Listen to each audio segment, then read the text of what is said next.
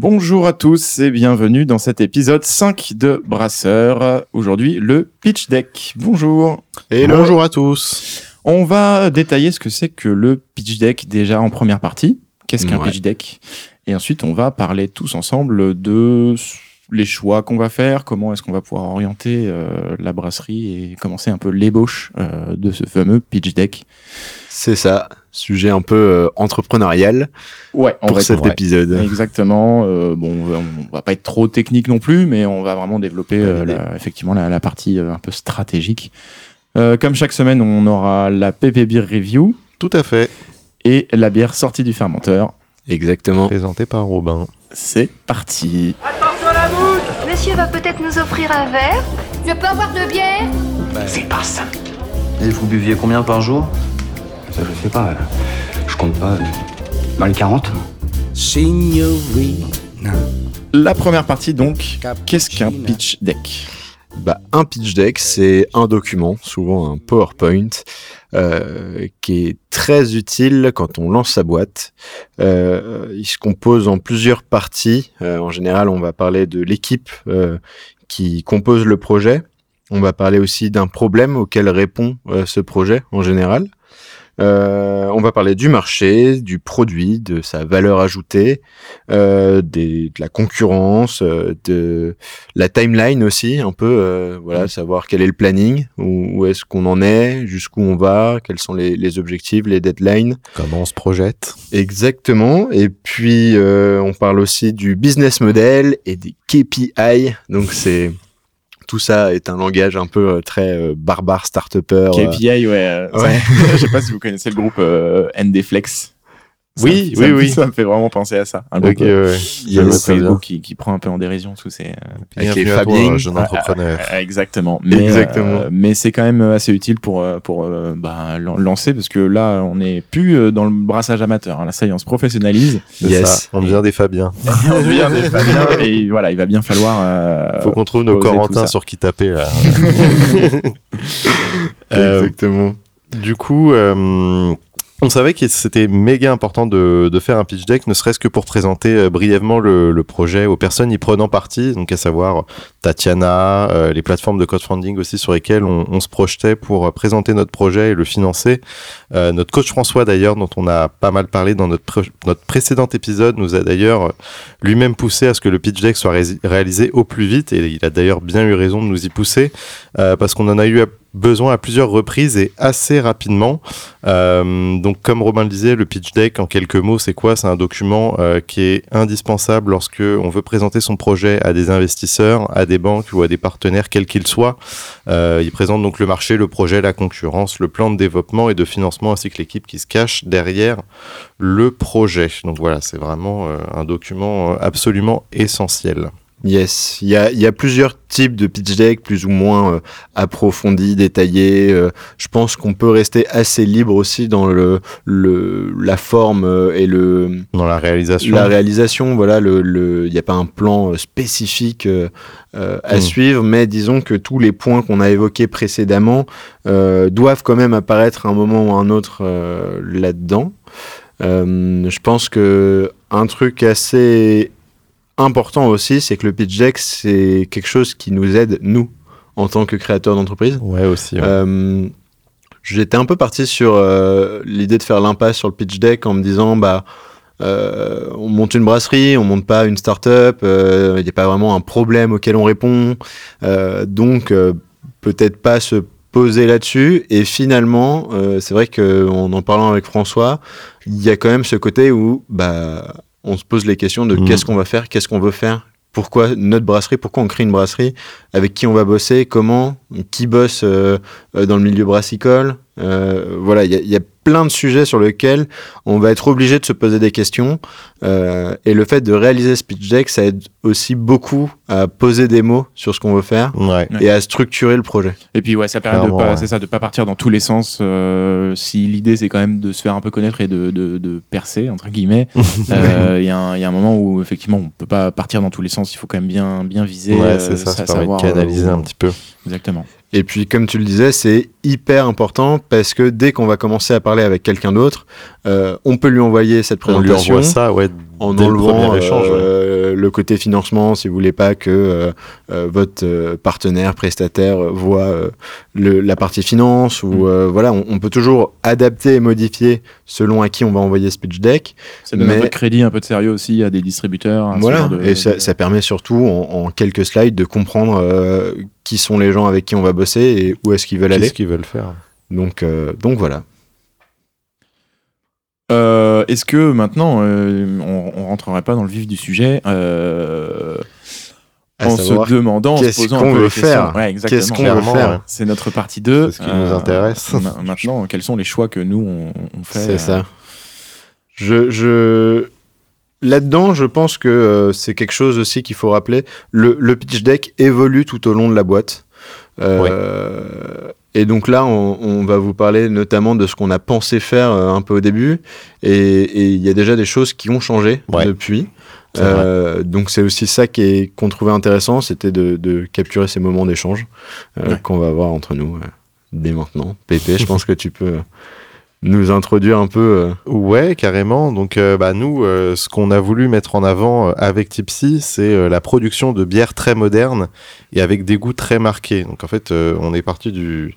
Comme on l'a qu'on l'a- comme on l'a pas mal expliqué dans les précédents épisodes, quand on a découvert la craft, nous, ce qui nous a vraiment marqué, c'est toute cette nouveauté et cette intensité dans les goûts. Et donc, c'est tout naturellement que notre projet était très centré sur les goûts et leur modernité, sans vraiment se fixer aucune barrière euh, sur ces dernières. Si demain on devait faire une bière avec, euh, je vais vous dire n'importe quoi, des cèpes, et ben on, on, on go, on, on y va et on se posera pas de ça questions. nous fait pas peur. D'ailleurs, c'est Ça un peu ce qu'on fait euh, en tant qu'amateur en ce moment.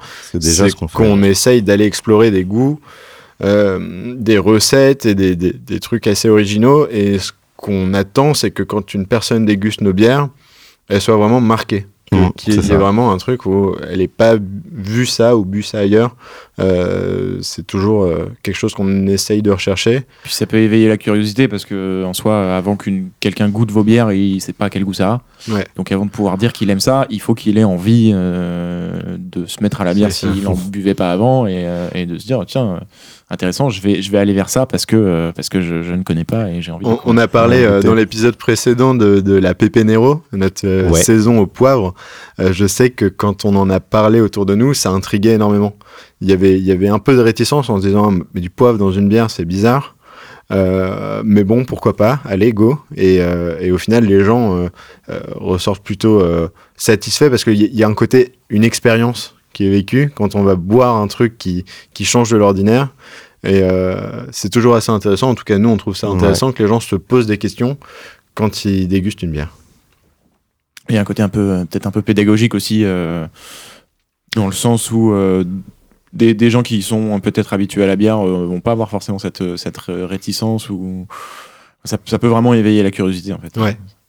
C'est c'est le côté pédagogique faire, ouais. aussi. Ouais, c'est un, un, un point, une Oui, qu'on qu'on met vraiment en avant. Euh, clairement, clairement. On, on, on y reviendra aussi un petit peu en détail euh, un peu plus tard, c'est prévu, parce que on veut aussi que nos bières soient, soient accessibles. On sait que l'univers de la bière, c'est pas forcément évident pour tout le monde à décrypter, et, euh, et on veut aider les gens justement à ce qu'ils puissent comprendre un maximum quand ils se retrouvent avec une bière entre les mains, qu'ils puissent décrypter l'étiquette et euh, et se projeter et plus ou moins s'imaginer ce qu'ils auront euh, dans leur verre plus tard. Ouais, ça, qu'ils dégusteront la bière. C'est vrai que c'est une, question euh, qui va se poser euh, de qu'est-ce qu'on met sur l'étiquette. Ouais. Euh, parce que vous l'avez déjà pas mal fait en fait dans le, le groupe Facebook. Je sais pas si on en a déjà parlé, mais le groupe Facebook dans lequel vous avez fait découvrir les, les différentes bières donc, Mhm. dans un cercle d'amis dans un premier temps. Ouais. Il y a aussi le, le compte Instagram ou Robir, c'est ce qu'on peut aborder deux mots là-dessus aussi. C'est le, le- un petit compte qu'on a créé juste euh, en tant qu'amateur pour euh, publier un peu ce qu'on faisait.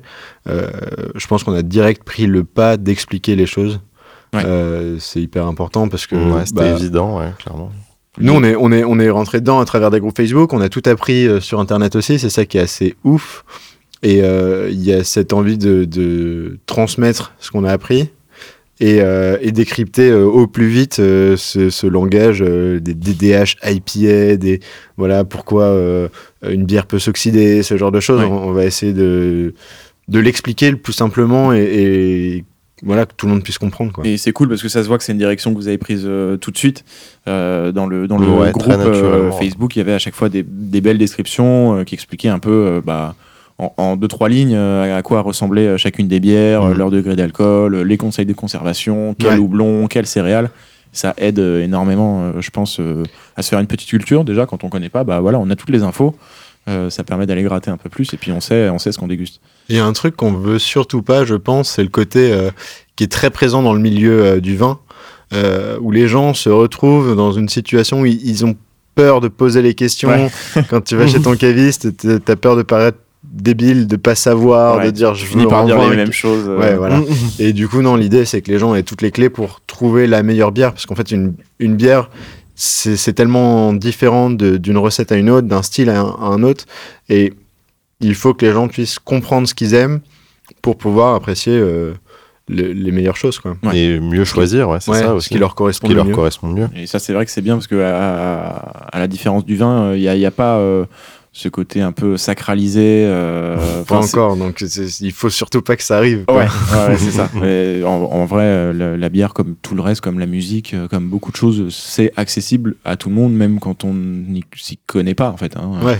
Clairement. Euh, c'est valable pour l'art en général, pour plein de choses.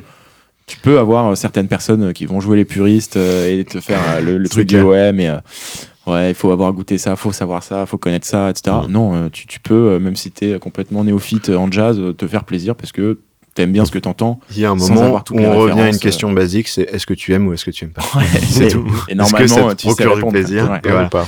Et du coup, après, l'idée, c'est de savoir que euh, on aime quand c'est houblonné, on aime quand c'est un peu sucré, on aime quand c'est sec, on aime quand c'est rond.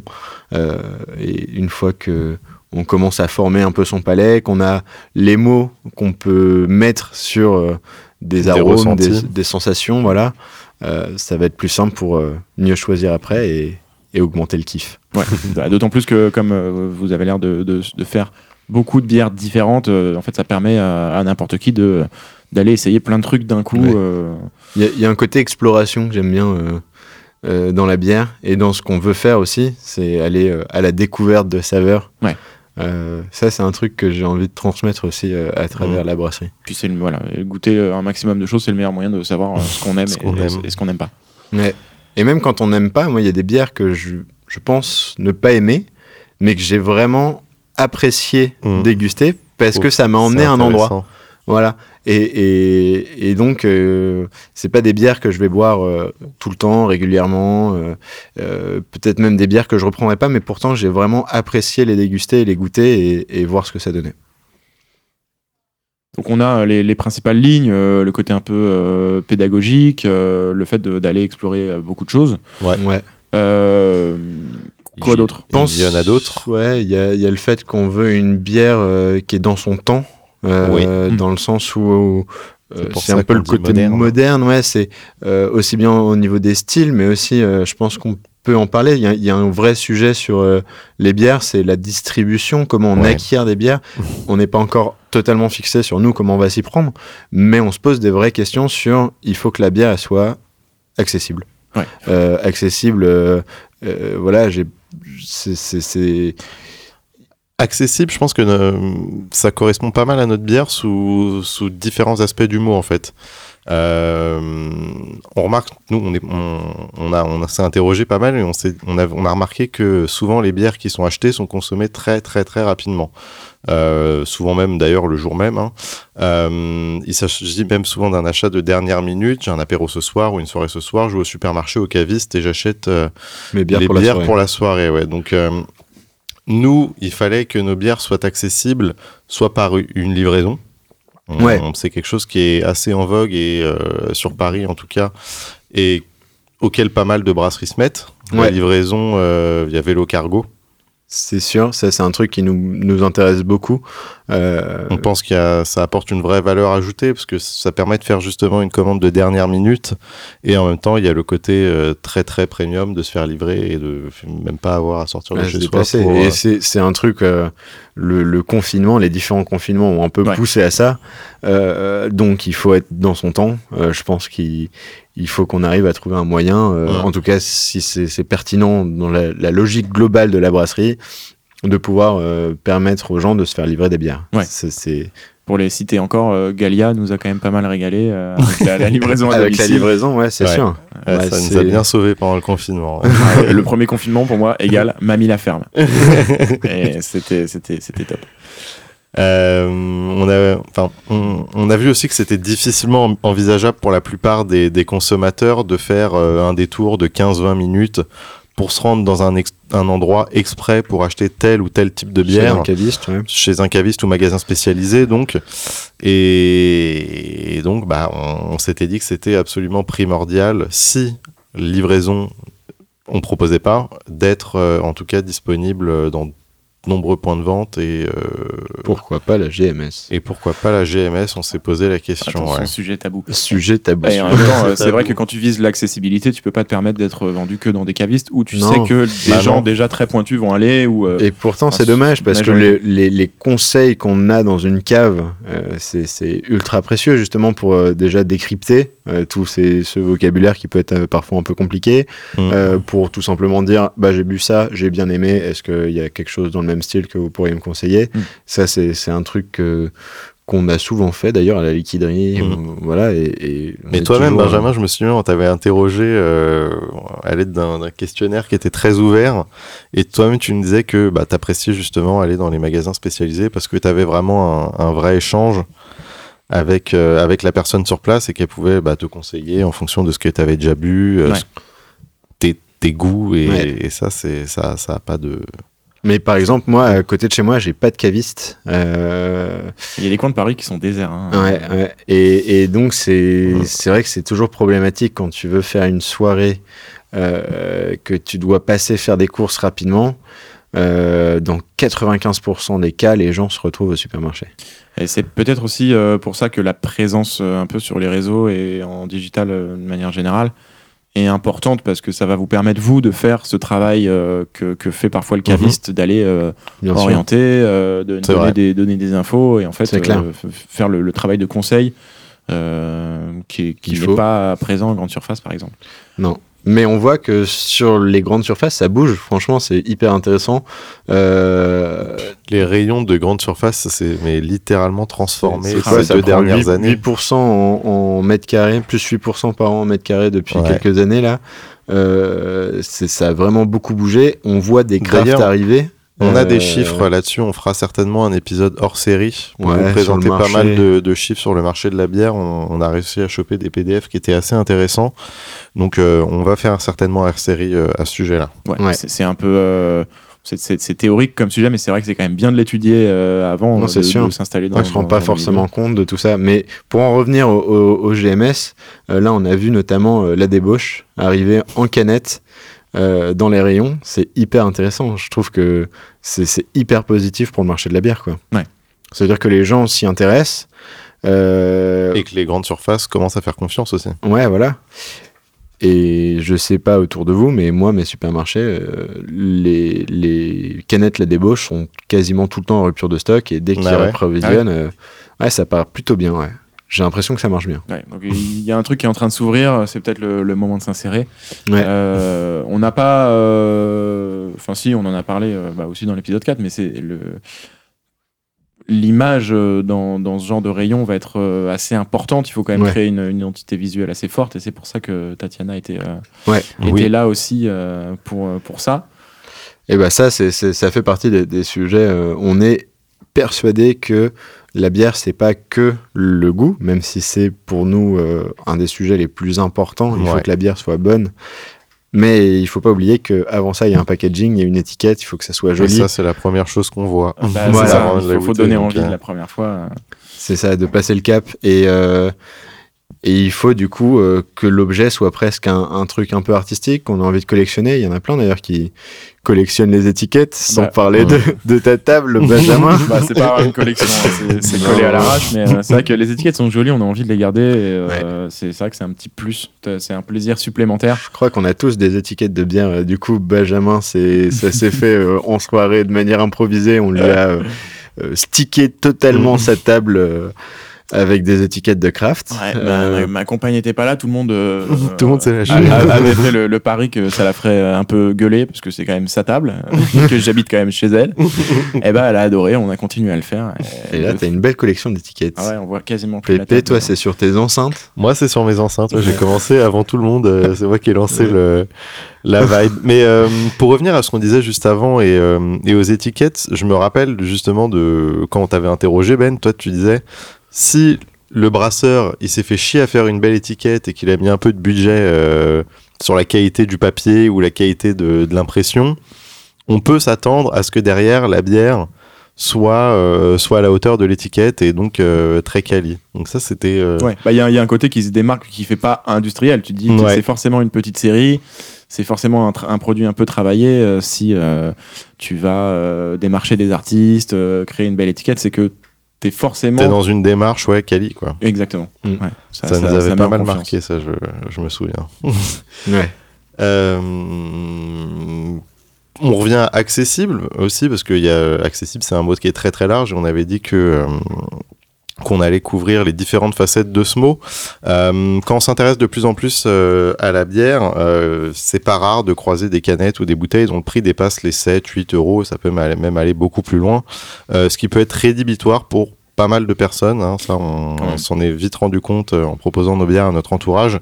Euh, c'est un positionnement de prix sur lequel, a priori, on souhaiterait pas se, pas se placer. Non, on aimerait bien être euh, accessible justement au niveau prix aussi. Par contre, euh, il faut faire euh, le, le- la part des choses entre voilà essayer de faire euh, la meilleure bière. On a vraiment parfois Mm. tendance à vouloir mettre euh, plein de, de fruits, plein de houblons, des choses Ouais. qui coûtent très cher. Et euh, c'est dommage de faire une bière euh, qui est divine mais que personne peut acheter. peut acheter, ouais. Euh, il faut voilà. Je pense que on peut jouer un peu sur les deux tableaux, faire quelques séries. On se euh, laisse ouais, la, la liberté de faire euh, assez souvent, je pense. Ça va être assez souvent des bières où on se lâche un peu plus et on se dit, bon, allez. Ouais, c'est toujours, euh, c'est toujours, en tant qu'amateur, en tout cas pour l'instant, on, on, on essaye toujours de faire des très bonnes bières sans regarder du tout combien ça nous coûte. Ouais. Euh, clairement, on sait pas. euh, C'est pas un sujet, bah, ouais. sur 20 litres, ouais, Ouais, c'est pas. c'est là où non. vous faites vraiment plaisir du coup. Par Pas contre, euh, par contre, sur 20 hectos, euh, ça sera plus pas un sujet. Là tu comptes un peu. Ouais, ouais. Tu comptes un peu plus et, et donc euh, surtout si on veut que tout le monde puisse euh, en prendre et que euh, ça soit pas simplement euh, la bière festive qu'on sort seulement pour une occasion, mais qu'on puisse avoir une bière qui se partage, qui se, qui soit conviviale et, et qui se prenne à n'importe quelle occasion. Mm. Il faut qu'on on puisse maîtriser un peu les coûts. J'en profite pour faire une toute petite incise parce qu'on a dit 20 hectos. Euh, Ah, on parlait de ouais, ça, on parlait de volume de production donc euh, là, là 20 ce, que, ce que hectolitres. vous sortez actuellement c'est à peu près 23 Un litres hectolitre est égal à 100 litres Mais- et donc 20 hectolitres sont égaux à 2000 litres. exactement Euh, on, parle souvent en hecto en bière euh, Ouais. pour parler du, du volume de production donc Ouais. voilà un hecto 100 litres ça, la, la précision est faite Euh, toujours pour rester dans l'accessibilité, hein, désolé, je vais vous bassiner avec ça. Euh, Tu fais bien. Faut que, faut que nos bières elles soient, elles soient comprises par, euh, par un maximum de monde. Aujourd'hui, je suis pas sûr que le style de bière Gose ou Berliner Weiss parle à beaucoup de, beaucoup de gens, beaucoup de consommateurs, en tout cas euh, dans des surfaces de vente euh, type GMS. Forcément, Non, en cave, sûr. on peut s'attendre à ce que euh, la clientèle soit plus avertie sur le sujet. Mais si demain on veut être présent en GMS, euh, si on sort une Gose ou euh, une Berliner Weiss, faut qu'on puisse expliquer ce que c'est. Parce que bon bah on s'est rendu compte que pour 80-90% des gens, euh, ça s'arrêtait à bière blonde, bière blanche, bière euh, rousse, Ouais. et, et que ça s'arrêtait à des couleurs et pas à des styles de bière. Bah, j'ai fait sur Robir euh, des posts Insta pour dire arrêtons d'appeler une bière blonde euh, une bière blonde, euh, etc. J'ai essayé d'expliquer un peu tout ça. Euh, D'ailleurs, dans les trucs qui me font vraiment kiffer, je pense que j'aimerais faire un- une sorte de d'arbre euh, généalogique de, de- des familles de bières, tu vois. Et Ça bah, serait cool, ouais, euh, Franchement, je, je suis euh, allé dans les Alpes là, il y a- euh. pas très très longtemps et euh, j'ai acheté des bières de chez Galibier Oui, Ok. oui, oui, tu nous en as parlé. Et ouais. elles sont très bonnes d'ailleurs, euh, je, je recommande. Et dans un des packs que j'avais acheté, il y avait une petite brochure qui euh, Oui, faisait déjà un peu. je me euh, souviens, Je, l'ai ok. gardé parce Ouais. que je trouvais ça hyper cool. Ils ont fait une petite brochure dans laquelle ils présentaient un peu toutes leurs bières. Et un, bah, exactement ce que tu as dit, une bah, c'est pas D'arbre, vraiment ouais. un espèce d'arbre avec euh, les familles, les sous, les, les sous-types Ouais. de biens, etc. Et en fait, euh, Ça pourrait être le, le sujet d'un podcast hors série aussi, euh, sur euh, les différentes familles de Euh, bières. ouais. Ouais. Ouais, Ouais, c'est parce vrai, qu'on- parce que c'est pas trop notre histoire finalement. Non, mais- et puis on les nomme beaucoup, donc euh, c'est bien de les, de les préciser. On a, On a parlé déjà eu quelques feedbacks là-dessus, donc euh, Ouais. ça, ça peut être intéressant de faire ça. En tout cas, il- encore une fois, on en revient à, à démocratiser le truc, à, à partager. Enfin, puis c'est un truc qui nous fait kiffer aussi de- d'en parler. Et, et ouais. Est-ce que c'est pas un moyen d'attiser la, la rancœur des puristes Faut que ça reste un truc de niche. euh, Non, non, non, je pense pas. Je pense que vraiment, c'est une histoire de euh, euh, mettre des noms sur des trucs, quoi. Ouais. C'est si t'aimes bien une gauze, euh, il faut que ça ait le nom de gauze parce que tu, vas retrouver dans toutes les gauzes un marqueur qui te plaît, Mm. que tu as envie de, de déguster à un certain moment aussi. Tu peux avoir envie d'une bière acide à un moment, puis d'une bière plutôt amère à un autre moment, puis d'une bière sucrée, puis d'une bière fruitée. et, et si t'as pas de mots pour les décrire, alors ça peut paraître un peu puriste, un peu euh, élitiste et tout ça, mais euh, c'est quand même important, je pense, de les nommer et de comprendre ce qu'on boit. Ouais. Parce que vraiment, chaque bière est, est différente et Mhm. elles ont toutes une identité un peu euh, précise, quoi, et qui change de l'une à l'autre. Bon là, on a, on a quand même une, une bonne idée de, de vers quoi on veut aller, mais est-ce que ça débouche sur des choses concrètes? Est-ce que ça vous aide à choisir euh, les couleurs, le nom? Est-ce que il faut, Ouais, faut il va, il va nom, falloir, hein, euh, il va falloir brasserie. trouver un nom à cette brasserie. Euh, C'est un sujet sur lequel on bosse euh, avec Tatiana et justement le fait d'avoir fait ce pitch deck et de savoir où on veut aller, ça nous nous aide beaucoup Ça à ouais. voilà gérer toute la direction artistique qu'on doit prendre.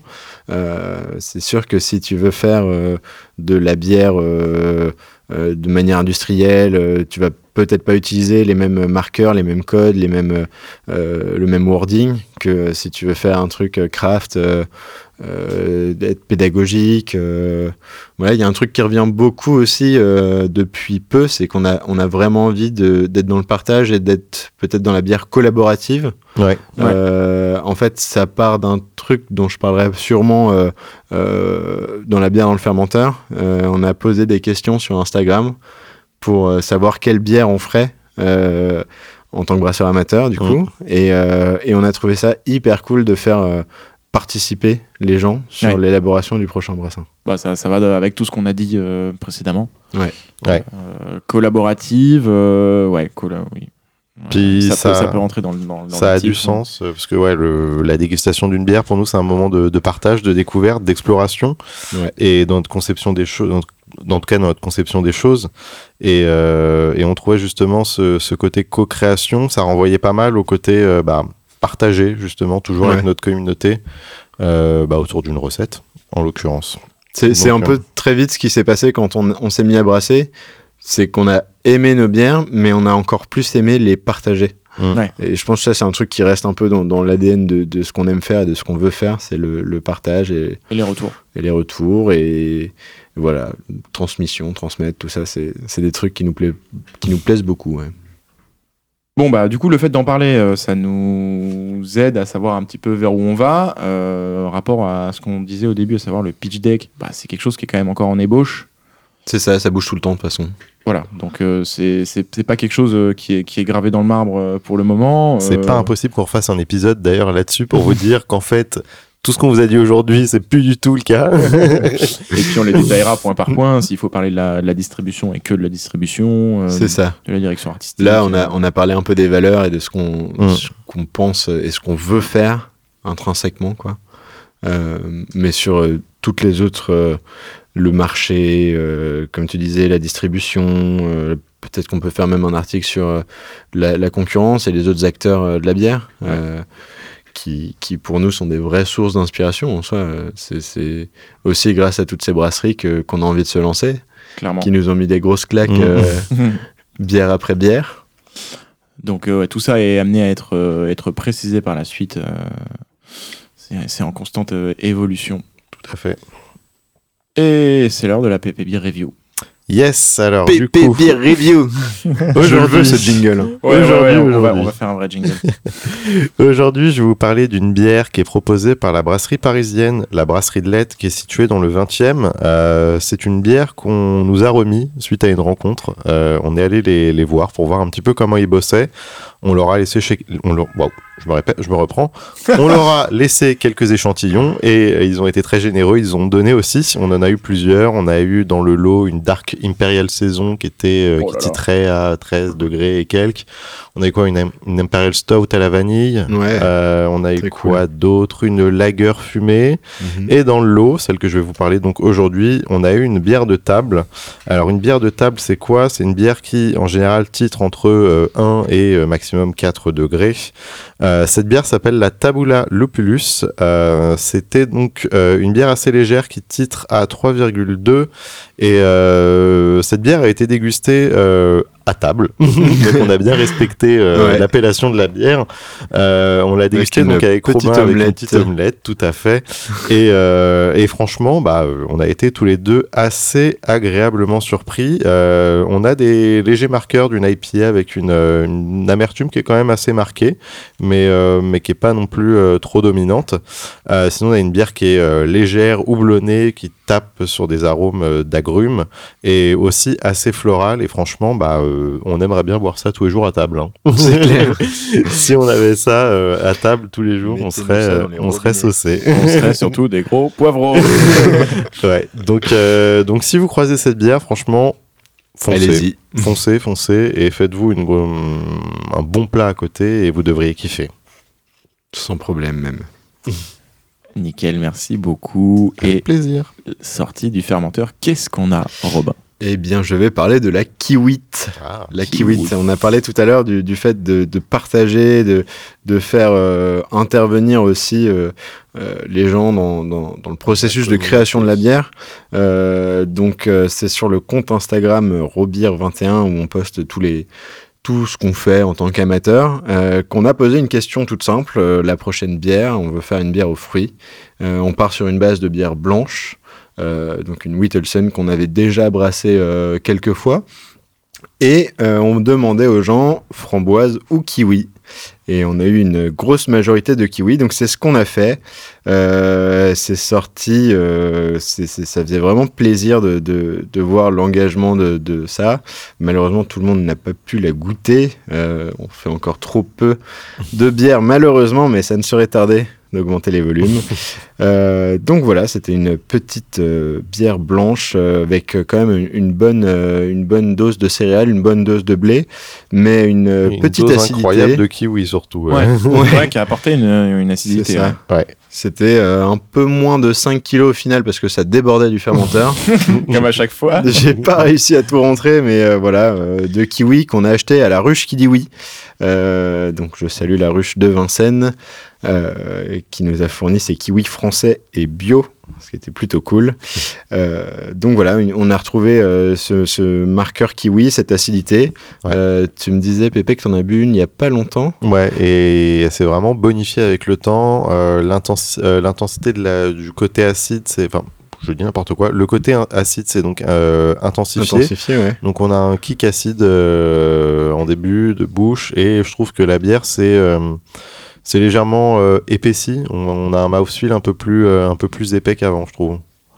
Un mouthfeel. Un Mouthfeel. mouthfeel, c'est euh, Sensation en sensation en bouche. Yes. Ouais, ce qui est pas désagréable, moi j'aime bien quand c'est Ouais. un petit peu, Oui. euh, un petit peu, un petit peu strong. comme Donc voilà, Un en tout cas, euh, euh, un vrai plaisir de brasser cette bière euh, quand on sait que, que euh, ça a été fait un peu avec Insta et, et Ouais. ça fait plaisir.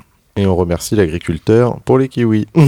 yes. Et on, on reste toujours dans le thème, euh, du coup, euh, un peu transversal de cet épisode de euh, bah, cette brasserie, c'est c'est de l'échange, c'est euh, le, le retour des gens et cette bière, je trouve qu'elle représente bien ça, du coup. Ouais, clairement, C'est vrai. clairement, clairement. Et ben merci beaucoup d'avoir suivi ce podcast. Euh, J'ai l'impression qu'on a tout dit. Yes. Ouais, on a fait le tour. On se retrouve, comme d'habitude, dans deux semaines. À, dans deux semaines. Salut, salut.